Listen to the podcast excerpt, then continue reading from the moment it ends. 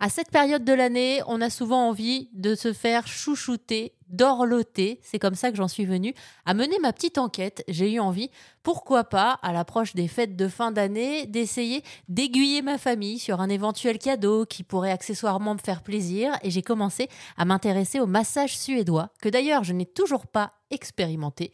Donc si jamais vous aviez besoin de, d'avoir des idées de cadeaux de Noël à m'offrir, surtout n'hésitez pas, notez-le dans un coin de votre tête. Blague à part, le massage suédois, c'est un massage qui finalement est très complet, comme me l'a expliqué Mickaël Tabacchi-Trintin, que je suis allée rencontrer pour Air Zen Radio. Il est spécialiste du massage suédois et il forme d'ailleurs les futures masseuses et masseuses dans ce domaine. Et que tout ça est très psychocorporel et que le praticien, quelle que soit sa finalité, qu'il soit professionnel ou pas, il doit être à l'écoute de l'autre.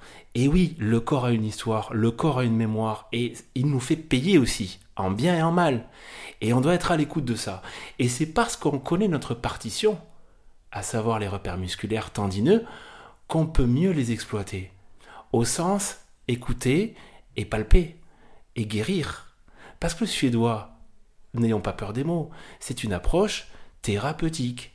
Nous sommes massothérapeutes. Alors dans le droit social français, il m'est interdit de mettre ça sur mon site internet parce que je n'ai pas fait d'études de médecine ni de euh, kinésithérapie.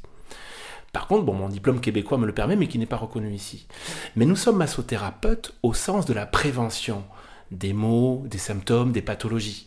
Merci à Mickaël Tabacchi-Trintin, cofondateur du studio Formation Massage à Paris onzième.